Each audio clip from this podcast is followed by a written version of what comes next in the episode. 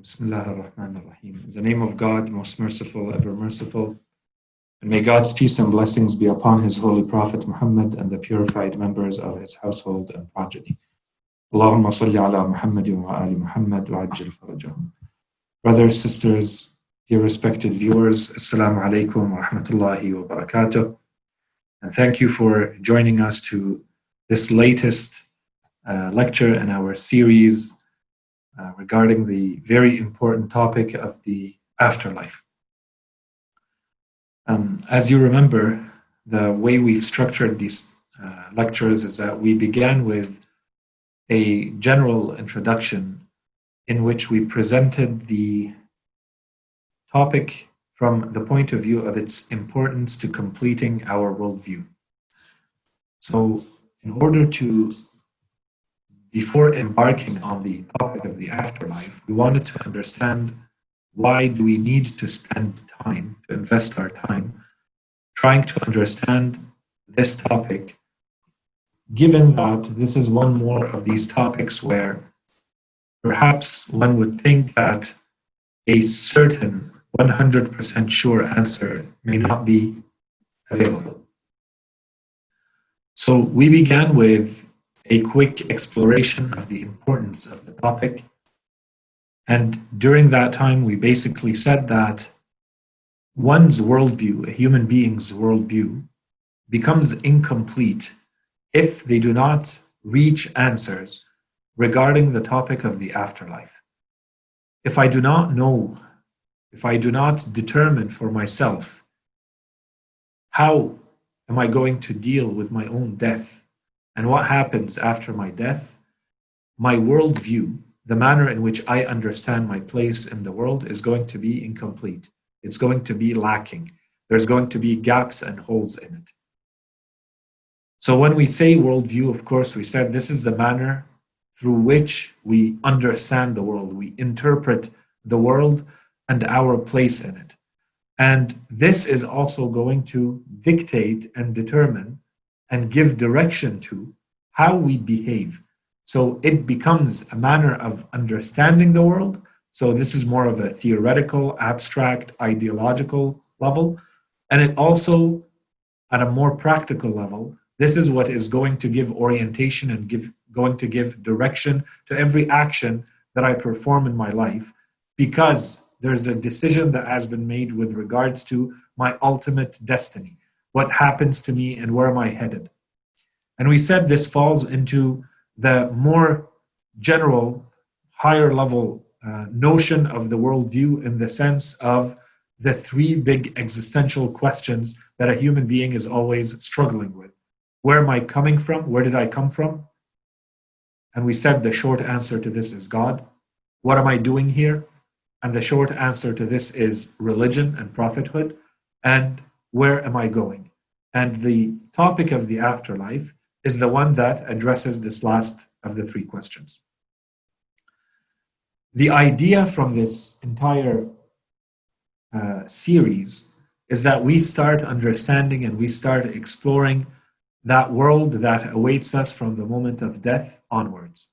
We want to understand what type of world it is. We want to understand the type of relationship that exists between this world in which we currently live today through these bodies and the next world. How are they similar? How are they different? And how am I supposed to live my life right now in order to best prepare for what's coming? But before we do that, we said that there's one topic that it would make sense to uh, explore and address before we go too far into that topic. Because what we're trying to do is to provide an answer to it that is going to be relevant and useful to us as we go along in the rest of the series. And that topic is the topic of the soul. Depending on the position I take, depending on the answer I have to the topic of the soul, do we have a soul and what is its nature and what are the proofs, what's the evidence, what are the arguments for whatever claims I may have about the soul, then it's going to entirely change what happens to the answers I want to give about death and what happens after death to me and to every other human being. And so, before jumping into the topic of the afterlife itself, which inshallah we are going to start doing today, we wanted to spend a little bit of time understanding the topic of the soul and reaching some sort of conclusion that is going to be used throughout the rest of the series. And so we split this into a few lectures and uh, we split this into a few topics. The first one had to do with trying to understand what do we mean when we say the soul? What is it that we're trying to say? And generally speaking, we said that the soul, in short, is that which provides the unity to all of your experience in life.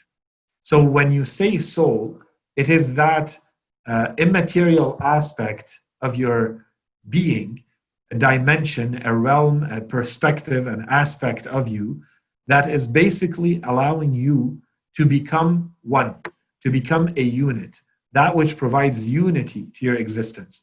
And, you know, we're not going to repeat what we said about the fact that human beings are in this body, this body that is constantly changing, and our experiences in life are constantly changing. So, what allows us to say, what allows us to feel that this is actually one unit that is traveling through time and space, and that the person you were 10 years ago is still the same as you are today and will be in 20 years. So, is it anything beyond this body or not? And what are the arguments on both sides, and so on and so forth. The second uh, way to understand the soul, we said, is basically that which gives you your identity. So, who you truly are. When you say I, in the sense of who you truly are, you are your soul. You are not your body. The body is the tool, the instrument that you have to go through this world, to go through this, uh, the material dimension of this world, you do need a material tool, an instrument, uh, without which your soul is absolutely paralyzed, incapacitated, and cannot do anything or exist in this world. And so, this was the first quick topic that we wanted to address, which is the nature of the soul.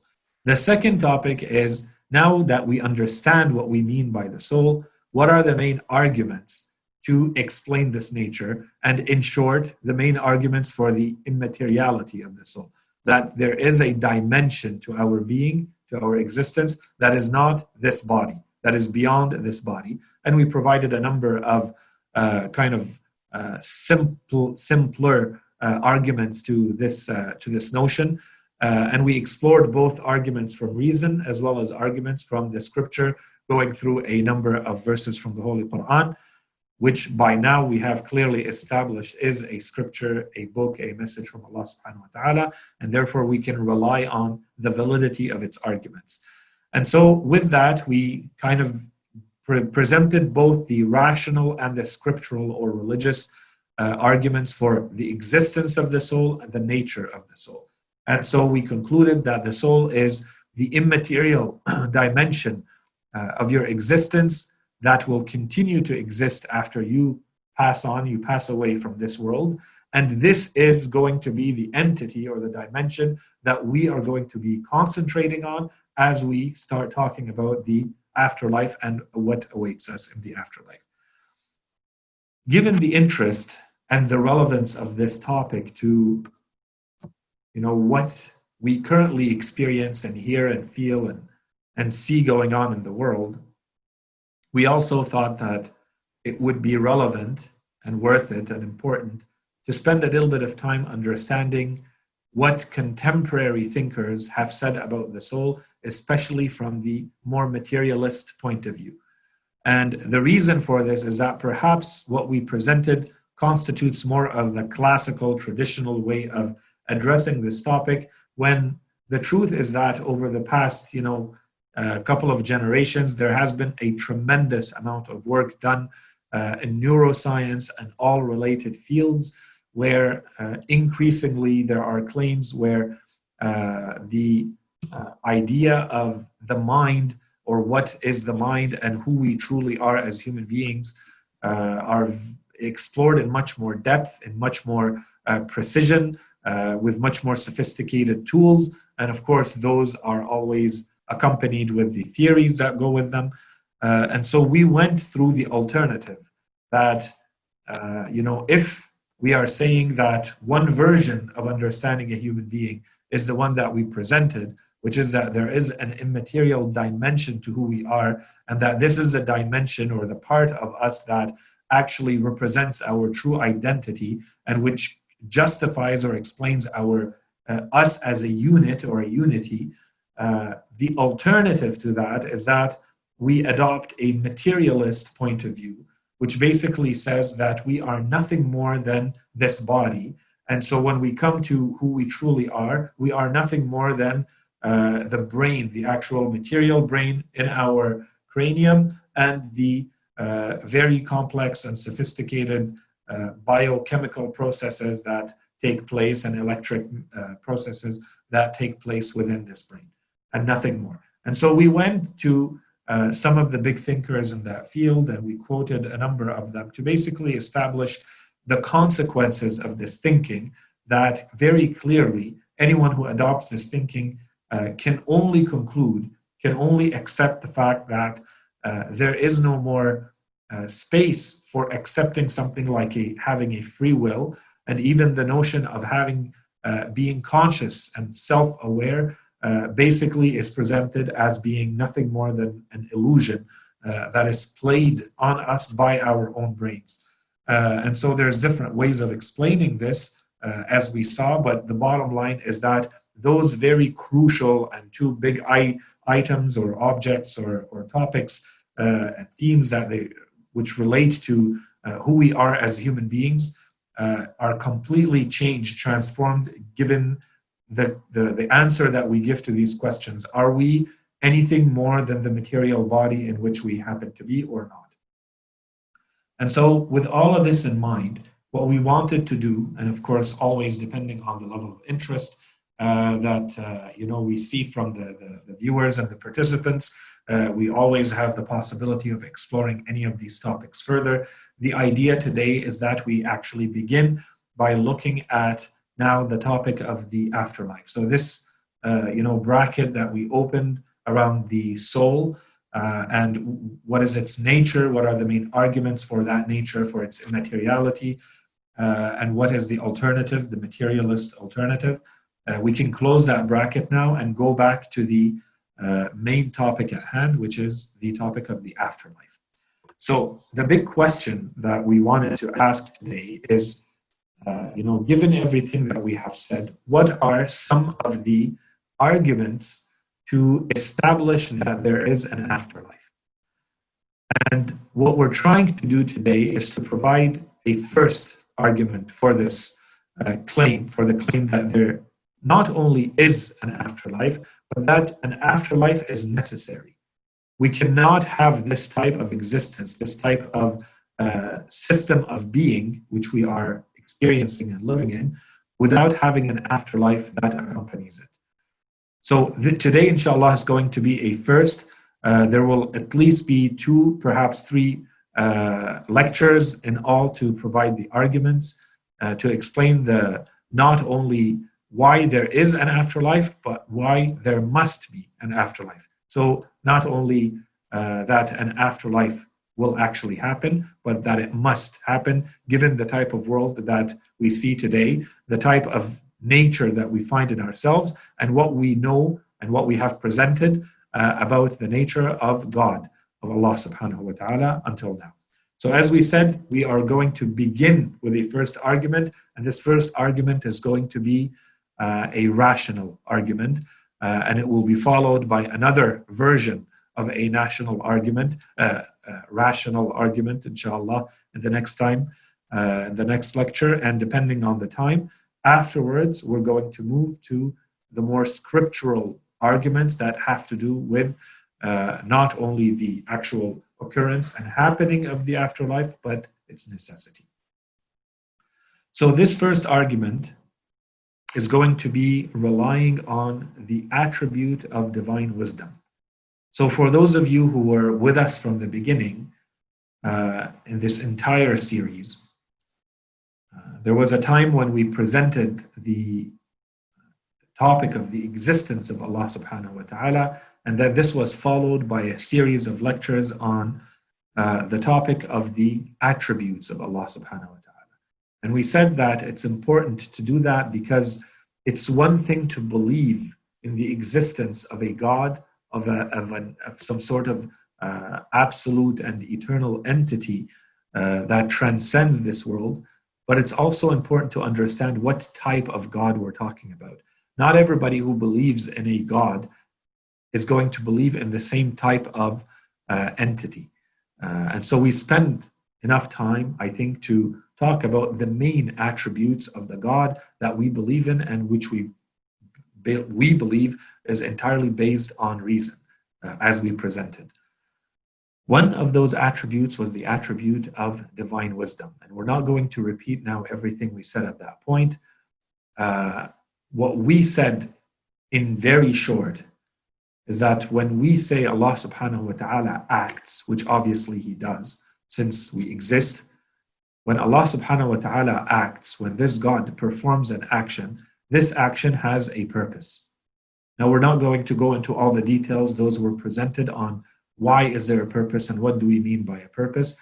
The only point that is, I think, important to emphasize is that when Allah subhanahu wa ta'ala acts, He acts with purpose. It's not a random act for no reason. But the reason, no matter how you spin it, from the point of view of the human being, from a human reason, when we say reason, how we understand or perceive reason is always for our own benefit. When we talk about Allah subhanahu wa ta'ala, a self sufficient entity, there is no reason for him to act in any shape or form for his own benefit. That will never be the case. So the benefit is always going to be reaped by the creatures other actions that he has performed, other creations, uh, uh, other entities that exist, those are going to be the ones that reap the benefits of the purposes behind the acts of Allah subhanahu wa ta'ala. So, with that in mind, when we look at the entire existence of the system in which we live, so the existence of the universe, what we said is that Allah subhanahu wa ta'ala not only creates with purpose, but it must also be the type of God who also cre- who creates with maximum perfection. So whatever purpose he is aiming to achieve is always going to be the maximum perfection or the maximum, let's call it, completeness behind that purpose. That's one one, one aspect or one dimension or one point to keep in mind about the type of world in which we live in. But with that, while we keep that in mind, if we look at the type of world we, in which we exist, we see that it is a world made up of competing priorities, competing interests. And this is just the type of world that it is. Allah subhanahu wa ta'ala, the God that we believe in, while on the one side, when he acts, he will always act with maximum purpose and maximum perfection in his purpose. At the same time, he has created a world that has competition, a world that has limits, a world that those entities that exist within it are always rivals, are always in competition. There is a struggle that is always going on. And this is the nature of in short, this is the nature of matter. This is the nature of a material world. So the moment you say matter, you're saying material entities, you're saying limitations, you're saying competition, so struggle, uh, and rivalry between those beings and those existence. Does it mean that there was some sort of lack or error or incapacity, inability on the part of the God that created this type of world? Absolutely not. What it means is that he decided specifically to create this type of world, and this is all part of the purpose. So while he creates a world that in our eyes may look like it has incompleteness or gaps, or that there is rivalry and competition and even conflict within it, and this is all what we usually, human beings from our own perspective, may refer to as evil, this is all as part of the purpose. And so the purpose behind this world is that you go through these difficulties and these struggles because those are going to constitute the test and the measure of you applying your free will and the merit of your entity you as a human being that you're going to receive is based on your discipline, your ability, your freedom of will as it's applied through these struggles, through this type of world in which you live. This is all, you know, the, the in short, what we presented when we talked about divine wisdom. So, once this refresher is clear in our minds, now we want to ask the big question. Our topic is the afterlife. When we look at one specific entity, the human being, because that's the one that's relevant to us. When I look at a human being, do I feel that when I look at the type of creature that it is, is it a type of creature that can actually reach its full potential in this world or not? So we said when Allah subhanahu wa ta'ala acts, when Allah subhanahu wa ta'ala creates, He creates with purpose. And because of the type of God that He is, He is capable, He has absolute power, He has absolute knowledge. There is no way, no reason for Him not to give maximum perfection. Except that when you look at the type of world in which we live, you see that that maximum perfection or completeness of purpose, is it possible to attain it or not in this world?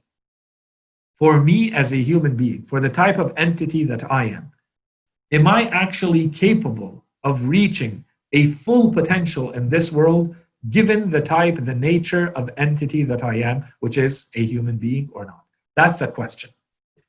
And so, if the conclusion to this answer is that when I look at a human being, I see that they are, there is no way for a human being to ever be able to reach their full potential.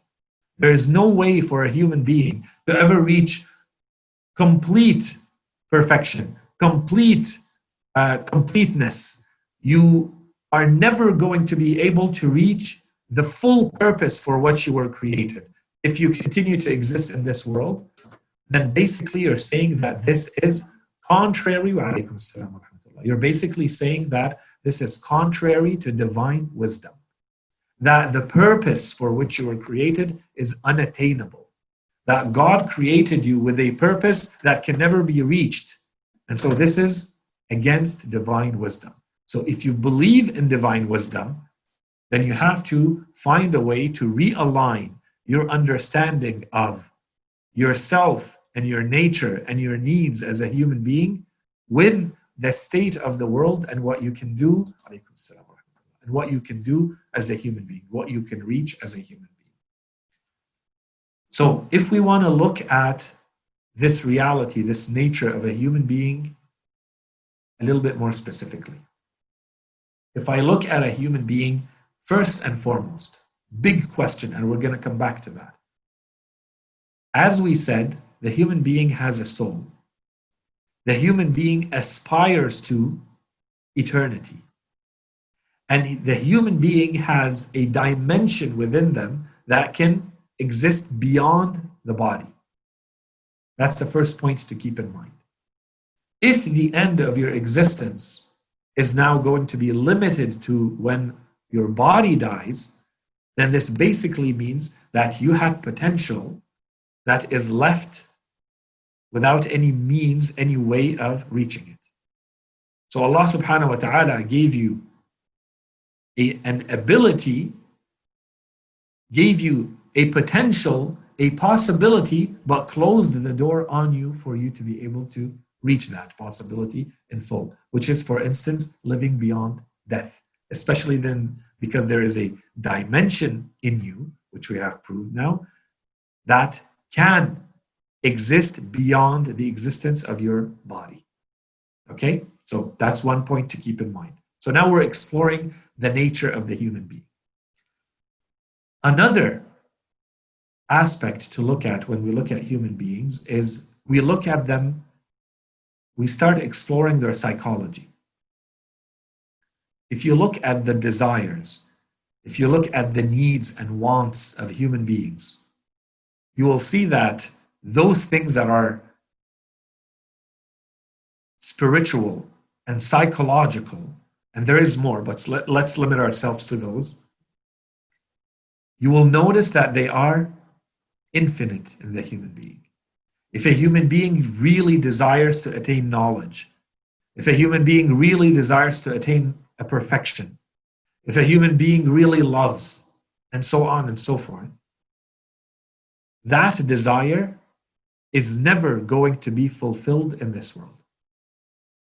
And in short, because we could spend a very long time talking about this topic, in short, it's because of the nature of this world.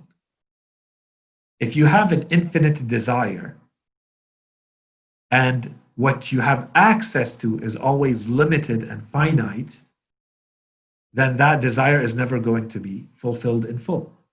It's always going to be partial. There are desires that we have that can be fulfilled to some, to some extent. For instance, you're hungry, you eat, the desire goes away. But those were, that's why we mentioned desires that are more psychological, more spiritual. Those desires cannot be fulfilled in full, in completeness in this world, because we don't have access to anything that is infinite and absolute in this world. This is a world of limitations. Then you wonder, why would Allah subhanahu wa ta'ala put in the human being, place in human beings, a desire that is infinite and not give them a way to fulfill that infinite desire? If Allah subhanahu wa ta'ala truly did that, then we could say that Allah subhanahu wa ta'ala lacks wisdom. He's not efficient. He's not effective in his creation. He gives more than what is needed. Okay, and so in short, this is the summary of the argument. When we say the afterlife is a necessity, one of the arguments from reason to say that there needs to be, there has to be an afterlife, is that if we look at the creation of the human being, the human soul, its nature, its desires, its needs, we see that they go way beyond what is available to fulfill those needs in this world. Therefore, there must be another world which allows a human being to fulfill those needs. Otherwise, those needs become without purpose. Otherwise, Allah becomes an inefficient or ineffective creator, which goes against divine wisdom. So, the examples to this, for instance, one example is that there's a lot we can say here, but a quick two couple of a couple of examples here. The first one is, um, let's say you want to build a building, and you have the means, you have the power, uh, except that that building, what you need from it is something very limited, and so you decide to build a 10 story building. So you build your building of 10 stories, but you build it in such a way where anyone who can ever, who will ever need to use that building is going to only use the first floor. And you don't provide any means for those who are in the building to use any of the other floors. There is no way out of the first floor. But you've created, you've designed and created 10 floors anyone who looks at what you've done would say that you're not very efficient, you're not very effective. What you've created, the design that you have put in place, and the creation that you have put in place does not align 100% with the purpose. The purpose that you had for that building was going to be entirely fulfilled with the first floor. So, why did you create nine other floors and not only did you create nine other floors, you did not provide any means for anyone to be able to ever use them. And this is where you say, okay, so this is lacking wisdom. There's a problem here between the function, the need, and the purpose, and what you've actually put in place. Okay, so that's one example. Another example, if we look at this, is to say, and one can, can ask this question why would Allah subhanahu wa ta'ala create this type of world? Why would Allah subhanahu wa ta'ala create a world where you have all this unfulfilled need, unfulfilled desire as you go through it, and you're never able to fully reach what you're aspiring to reach? And yet, all of this is supposed to be part of the wisdom of Allah subhanahu wa ta'ala. Perhaps, and this is to bring it more to practical, a more practical dimension for ourselves, is to say that this is one of the indications for us, people who want to live a reflected, well reflected life. As you're going through life, and you notice that everything that is supposed to be a pleasure, everything that is supposed to be a fulfillment of a need, a fulfillment of a desire, you will notice that it's never going to ever be full and pure. No matter what you look at in this world, no matter what pleasure and what fulfillment of need that you have, is always going to be incomplete. It always comes at a price. It always comes at a cost. There's always a side effect. There's always a loss because this is the type of world that it is. And why is it this type of world? This is perhaps a reminder from Allah subhanahu wa ta'ala to make it easier for us to see this world for what it truly is. So that we always, when we're going through this life, through this world, we always keep in mind that we were not created for this world. And even those things that may look like they're very seductive and good and pleasurable and desirable in this world, even those things are not really 100% what we're looking for. And they always come at a price. Even the example that they always give, even if you look at a rose, a tulip, you're going to get the thorn. If you touch it wrong, enter into your skin. No matter what you look at in this world, you're going to see that it's either incomplete or that it comes at a certain price. And this is a constant reminder for those who know how to look and to understand how this world is created, so that it's one additional reminder to you from Allah subhanahu wa ta'ala that this world was never meant to be your eternal dwelling place forever and ever, or that which becomes the one thing that you concentrate on and focus on and look at, because it's never going to be able to provide to you in a way that fulfills your desires and needs entirely. But the short answer to this is not that, therefore, the creation of God is without wisdom or that Allah subhanahu wa ta'ala can't or doesn't want to. It's that this is not the end of all creation of Allah subhanahu wa ta'ala. There has to be another world. There has to be another dimension. Given what Allah has put in us, the infinite desire that we have, there needs to be another dimension, another world in which that desire is going to be entirely fulfilled. And it cannot be in this world because this world does not allow for this type of fulfillment. Okay? And so here is the contrast. They say if you look at this on one side and you want to contrast it with the idea that what happens if there is no afterlife? What does this world look like? The example that we can have in mind is like the case of a driver sitting in a car. So you have someone who has a very nice, beautiful, brand new car they sit in. And the car has needs. A car needs fuel. The car needs its tires changed from time to time. It needs its oil changed from time to time. It needs its brakes changed from time to time, and so on and so forth. So imagine that our brand new driver, happy with his new car, gets in the car and starts driving. And he drives until he runs out of gas. So he's basically driving to the next gas station where he gets to refuel.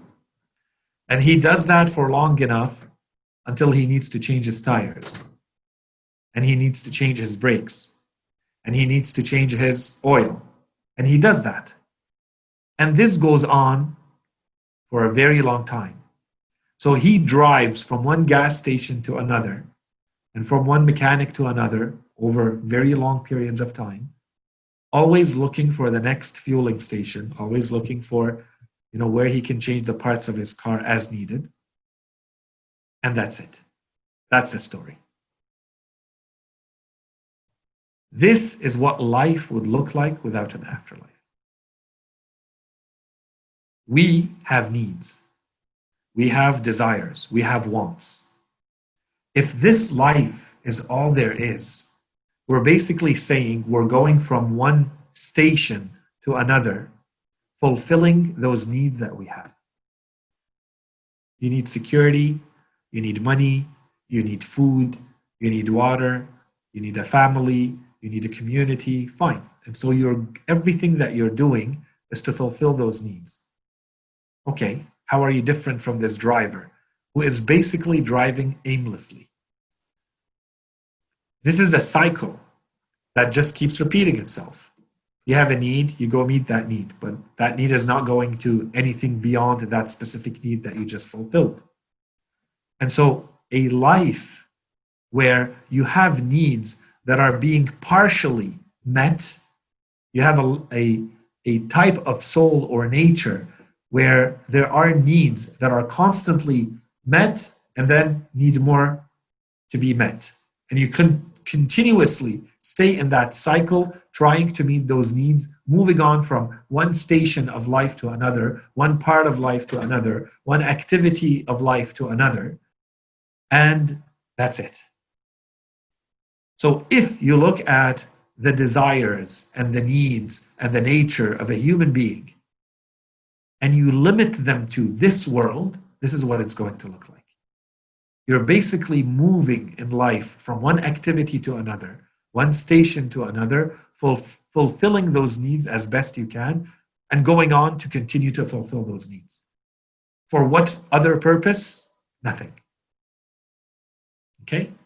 And so that's why we said, even those who have looked at these examples, they say the fact that big philosophers and big thinkers who have looked at this, the ones who have rejected the idea of the afterlife, they say that this is the case that we have as human beings living in this world is a lot more problematic than the case of the driver in the car. Because the problem is that in this life, it's not as simple as you need a bit of gas, you go and put the gas in. There, gas comes at a price. There's a a constant struggle in life. The others are hell, as some of the philosophers have said. There is a struggle that happens within you, a very deep struggle that you're always going through in life. And this is the more psychological, you know, philosophy. And the Carl Jungs and the Sigmund Freuds of the world have spent a lot of time exploring.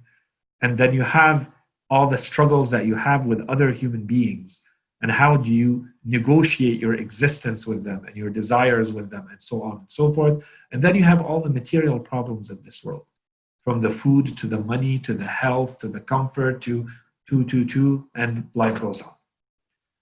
So the situation of human beings in this world falls in this category of even when there is pleasure it's not really an absolute uh, perfect type of pleasure it's always coming at a price, there's always side effects.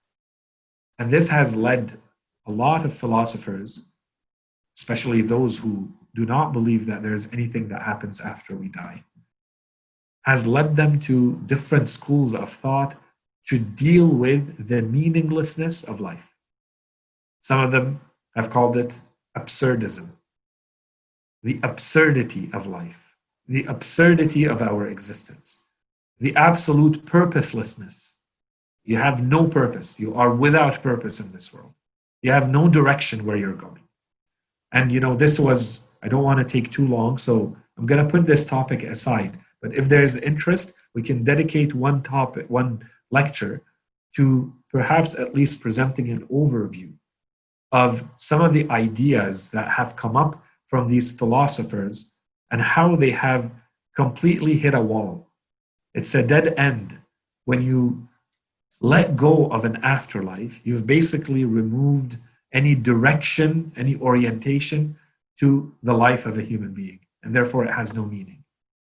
So, how have they tried to find meaning? Meaning, and you know the to me the, the, the perhaps the best philosophers in this area are Nietzsche and the philosophers who have worked around and with his ideas. He is the one who actually took it to its end, who accepted the logical conclusions.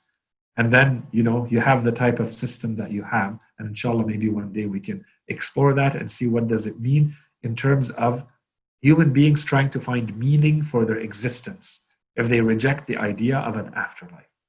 But in short, it's that the life of a human being becomes absurd. We're not like an animal. You know, yeah, the, the, caterpillar or the, uh, the zebra in the savannah. I don't think he's really thinking about the existential questions that we're thinking about. Why are we here? Why, what am I doing here? And what happens after I die? But a human being is stuck with that. He needs to deal with those, otherwise, they create turmoil. You may make yourself psychologically sick and create anxiety in yourself or fall in a depression. This is the extent to which these questions are important to a human being. Of course, depending on their level of maturity and the depth of their mind and so on and so forth, where you are in your life and what are your priorities. But when you concentrate on those questions, you need answers to them. Human beings need answers to those. And if it, the answers fail to provide meaning to your life, then you have an issue. So this is what we're trying to, to, uh, to see here. So this same topic, the topic of if you believe in a God that has wisdom, we can present it in another way. If you believe in a God that has wisdom, and you look at the nature of a human being, and that's why I said I mentioned it, I wanted to come back to it. One of the most important attributes, traits, characteristics of a human being is that we want to live forever. We want eternal existence. And if you read the theories and the writings of some very big thinkers, those who have really spent a lot of time trying to understand human beings, they all say that everything we do in life, consciously sometimes, most of the time unconsciously, what we're trying to do is to extend ourselves beyond our death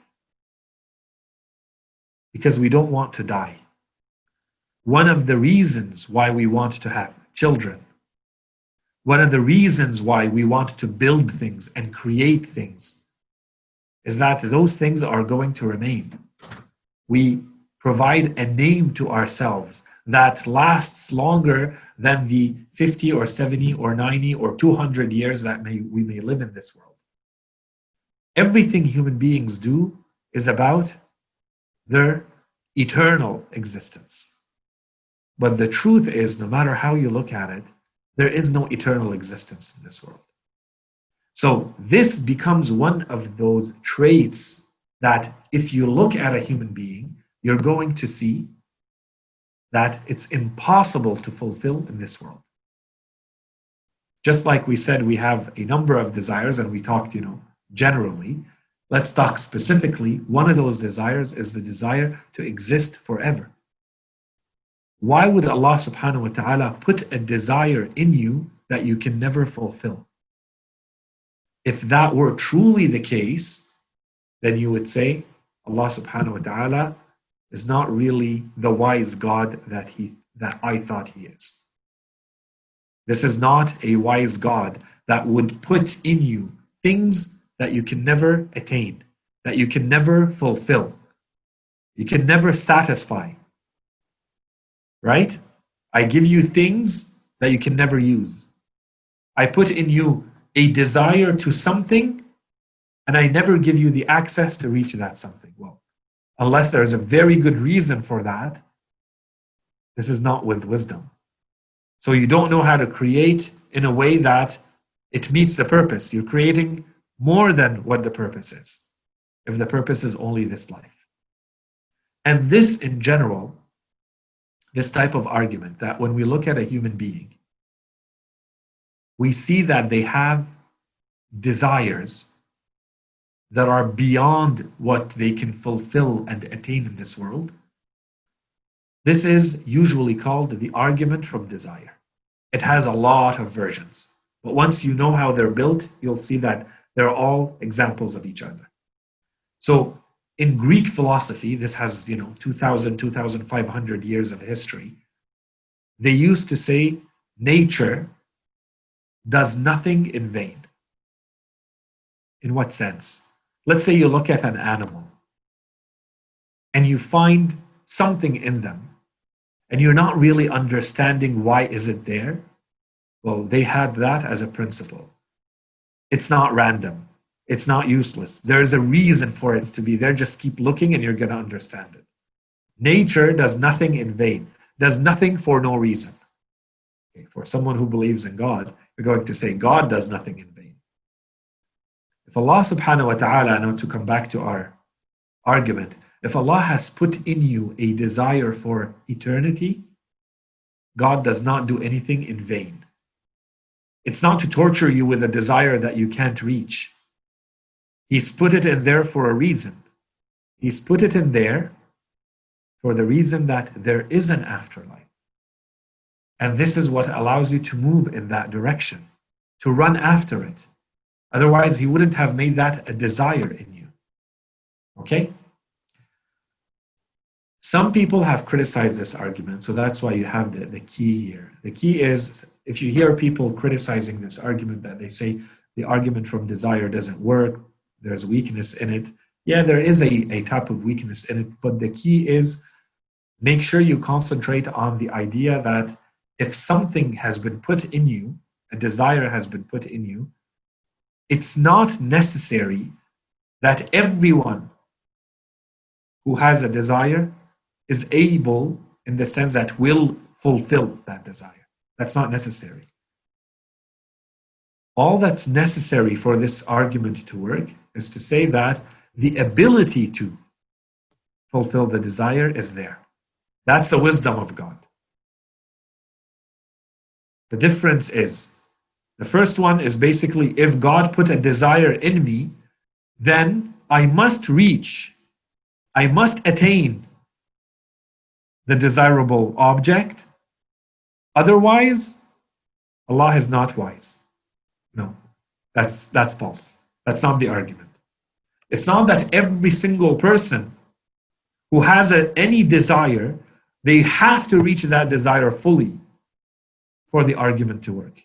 Because we live in a world where God has given us free will and He has given us different capacities and he, we are of different disciplines. So someone may decide not to run after a desire, and someone else will decide to run after it. And someone will reach 20%, and another person will reach 80% of that. So long as God is not preventing anyone, and He has created that bridge for you, that access for you, then it's up to you to use it or not. The point is, if a desire exists in you, do you have a manner, a way of reaching it or not? If God has put that way in place, that's it. He is a wise creator. And the rest falls into the kind of system that he has created in this world. Okay? So that's kind of the more, let's say, uh, sophisticated version of the argument. So if we look at this desire in a human being, the desire to exist forever, the only possible, without going through all the arguments, the only possible answer left the only logical explanation for having this desire to live forever is going to be an afterlife. If there is an afterlife, then that afterlife has to be eternal. Therefore, the desire that I have in this life, which is going to remain in the afterlife, is not going to be met in this life. It's going to be met in the afterlife. Or, you know, my spiritual existence, which continues to exist beyond this world, is that which is going to reach this desire. Otherwise, this desire is going to remain unfulfilled. And then we fall in the same problem. So, why is that desire there? Okay, so this is one example of the argument from desire. So, to summarize all of this, the idea that if Allah subhanahu wa ta'ala creates, He creates with wisdom and purpose. If we look at human beings, we find in ourselves all sorts of desires and needs that can never be fully fulfilled in this world. They will be partially fulfilled, but we will always feel that they are incomplete. The fulfillment is incomplete. No matter what desire you look at, no matter what you run after in this life, you are going to want more of it and it will not be there. You will never be able to fulfill that. Imam Ali, for instance, he has a saying in which he says, There are two people who will never be feeling satisfied those who run after money and those who run after knowledge. No matter how much money you have, will you not want more? You will want more because it's not really the material money that you want. This is a, a deep internal thing inside of you that basically translates unconsciously to you that this is what's good for you. This is what's helping you reach higher levels of perfection. So one person is going to say it's through knowledge. Another is going to say through power. Another is going to say it's through money. No matter what you go after, those things you can never reach in a way that says, okay, this is enough. I'm, I'm fully fulfilled here. You're not fully fulfilled. Those are not things that can be fully fulfilled in this world. Okay? So that's the first part. The second part is we can split that apart the desire for eternal life. So the desire for eternal life that we find in human beings, which can, again, not be fulfilled in this world. So therefore, if we look at everything we've presented, this is an argument based on the attribute of divine wisdom. We talked when we presented divine wisdom was you know a while back. We said that it's going to be very important for what comes later.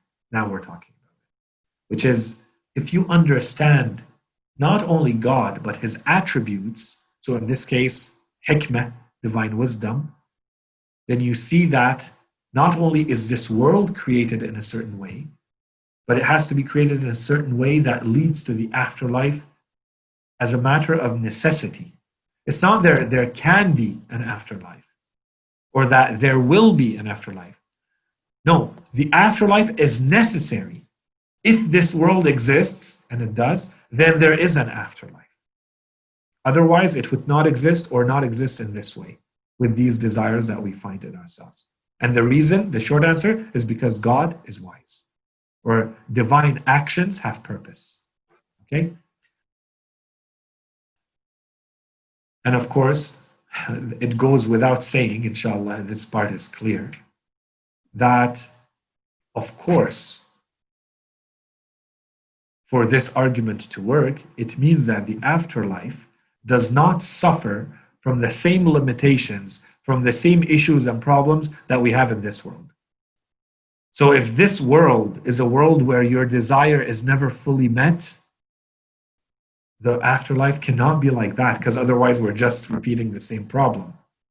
So, all those infinite desires that you have, all those infinite needs that are going to be unmet no matter what in this world, they must be attainable there must be a potential way for you to meet them in the afterlife. Okay, so this is starting to give us answers to questions we said we would start exploring, which is what's the nature of the afterlife? Well, one of the natures, one of the traits and characteristics of the afterlife is that it's not going to be a world of limitations like we have in this world, a world of where everything is in conflict. If I take something, it means I'm giving something. It's not like that. It's a different type of world. So, no limitations. It can be a world of no struggles. It can be a world of no difficulties, and so on and so forth. This we keep to the next time, and that is all we have for today. So, for the lecture part, we are done. And of course, anyone is free to leave at this point. وصلى الله على سيدنا محمد وعلى آله الطيبين الطاهرين. So anyone who is with us uh, on any of the streams, you want to use the chat, or anyone who is here, any questions, concerns, comments about anything we said today, previous weeks, or anything else, please go ahead. Yeah.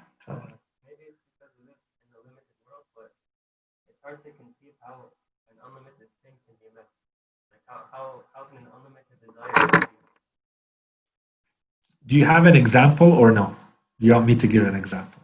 Um, well, I have two examples. The first one is um, the desire to live eternally. I imagine that this means that the afterlife must be eternal or must be unlimited in this time. It must go on forever. Mhm. Um, but stuff like unlimited knowledge, the desire for unlimited knowledge, how can that ever be met? So this is where the short or, or the question is, if we live in the afterlife, we're basically saying that there not, there needs to be ways to meet things that it seems to us that would be illogical to meet in the sense that they are infinite. The idea in the afterlife, of course, not everything is of the same nature.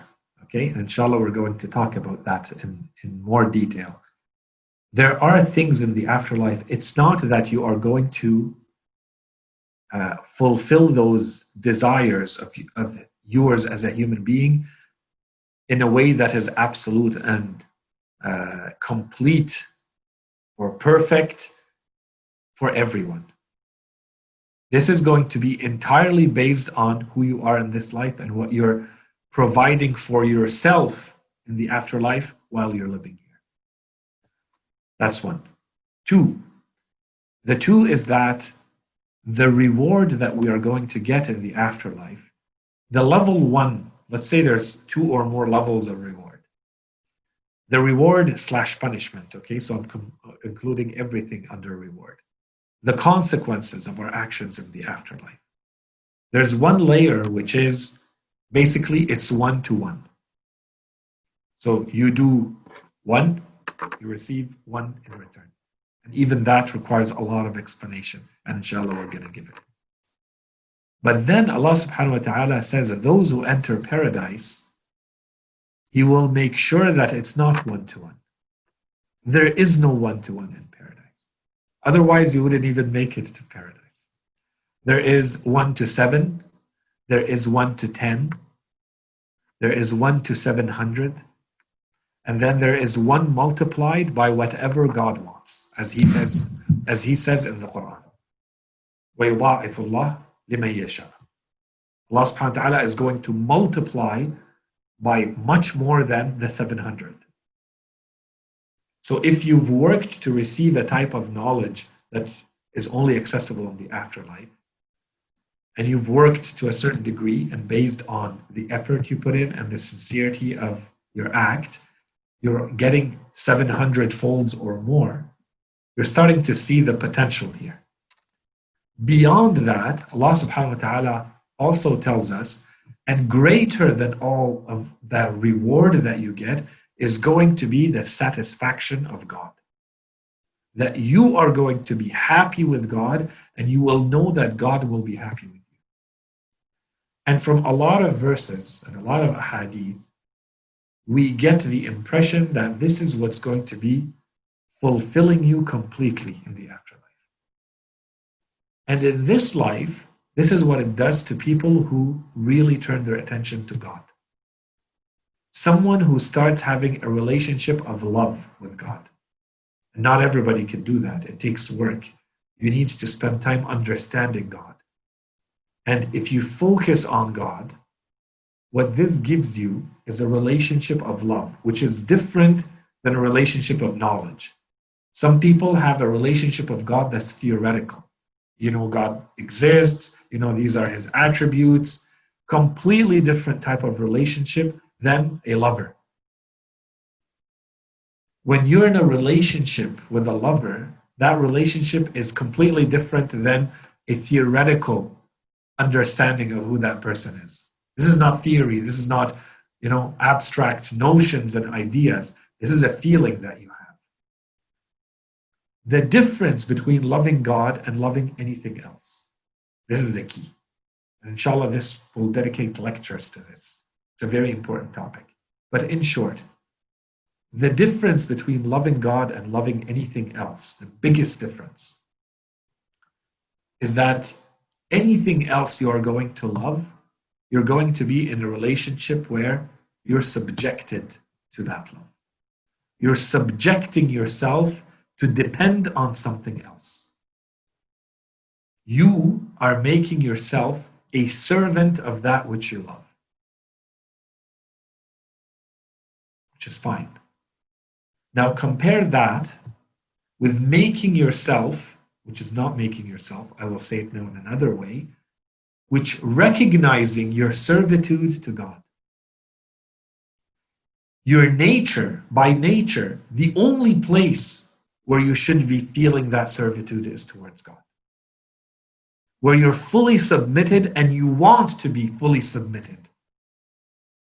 In a way, I, I don't want to say it in too harsh words because you know it, it creates bad thoughts and ideas, and this takes a long time to explain I'm crunching it quickly.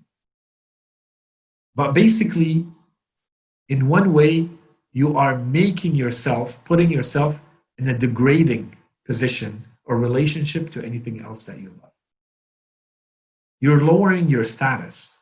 You're removing of your integrity, of your independence, of your self sufficiency by loving, by wanting something outside of you. Any love relationship is going to cause that, no matter what you're loving, whether it's a person or it's a thing. Except God. And this takes a while to understand because it requires you understanding who God is.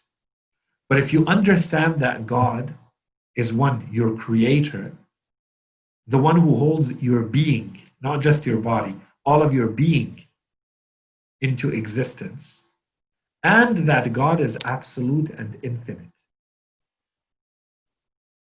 Anything that you will love has an end. And your capacity to love as a human being is infinite. No matter what you love is going to be limited. No matter what you're going to love is going to be constrained, except God. So no matter how much love you put in, there's still more to love. But you can reach a fulfillment of your love. But that requires you understanding what it means when we say God is infinite. And that there is an infinity for you to love, which there isn't with anything else. And that's why you're always going to be in a relationship of servitude to anything that you love. So, in the case of anything else, it kind of becomes a negative. In the case of God, it basically brings you back to your true fitrah.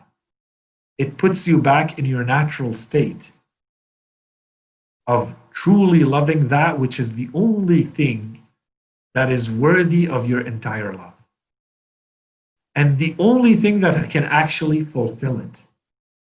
Anything else is going to keep you hungry, is going to keep you wanting something more. With God, you will be fully fulfilled. And this can be experienced to a certain degree in this world, but its full experiencing can only happen in the afterlife. That proximity to God is going to be completely different in the afterlife. In theory, what it means is you understand in this world, we're stuck through means. For me to understand God, I have to go through the means, through science. I look at nature. I have to study biology and then chemistry and understand the cause and effect and with time, I get to God. The difference in the afterlife is that you see the action of God directly. The nearness of God is of a different kind. Okay, so inshallah, I'm going to stop at this. Inshallah, it gave some hints and indications. Uh, but the big idea is one, depending on what you love, or what you desire or what you want, the afterlife will allow you to reach it. Two, not everybody is going to get the same ability to reach because not everybody put in the same amount of work and sincerity in this life. But in theory, those who have, Allah subhanahu wa ta'ala has ensured that those who put in the work will get a lot more, and you will see that there was an infinity available to you. Now, whether you put in the work to get it or not, that's a different argument. But what was available to you is an infinity of being able to fulfill completely what you're looking for your true nature. And that's why one of the names of Yom Al Qiyamah is Yom Al Hasra, the day of regret. Because no matter how good you are, you will see that you could have been better. And so you regret. You regret every second and moment that passed away that you didn't, you know, do one more little thing or do your actions with a bit more sincerity and so on and so forth. But this, the only reason why this is possible and the only reason that allows you to say this is Yom al Hasra is because you're clearly seeing that you could have done more, that there was more to attain. And so the problem was not with what's in place, the problem is with you. The problem is you didn't put in the work. And so this is the biggest to us, I think, you know, the most practical lesson from all of this to us is we need to put in the work. It's not because we're not feeling it and seeing it now that it's not there. So this is the importance of the constant remembrance. Constant, put yourself in a state, surround yourself with things that constantly remind you the nature of this world, the nature of the next world, and what you're supposed to be doing here, so that you minimize the hasra. I don't think anyone can remove the hasra, but I think we can minimize it, the regret. Okay? Any other questions, concerns? Comments?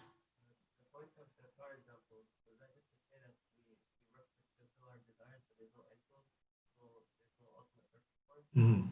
So that's that's a really good question. So the car example is basically to say we see that if there is no further direction to life than life, then you're basically going through life fulfilling one desire after another aimlessly. And you need something like this example to kind of hit you that we're not really doing anything different than the driver driving around in his car, you know, filling the gas, changing the tires, changing the oil, going to the next station, repeating the same thing. Day in, day out, year in, year out, until, you know, he gets into an accident or something and the car dies. How are we different than that? Unless he is going towards a place, unless he's going to do something with that car. But if that's the example where he's just going from one gas station to another, refueling, you know, meeting the desires, and that's it, there's no higher purpose than that, yeah, we're exactly in that situation. And so this is where I thought, you know, we can have a, a lecture perhaps to talk about the meaning. If this is not met, if there is no meaning coming beyond life, what's the alternative? Kind of what we did with the materialism and the afterlife. What's the alternative? Just to look at a few philosophies that have emerged as a result of that answer. There is no afterlife, therefore there is no meaning. And what they have tried to do. And we'll see, you know, to us, is this convincing or is the alternative better? The alternative being there is a religion and there is a God and there is an afterlife. Okay, excellent question. Anything else?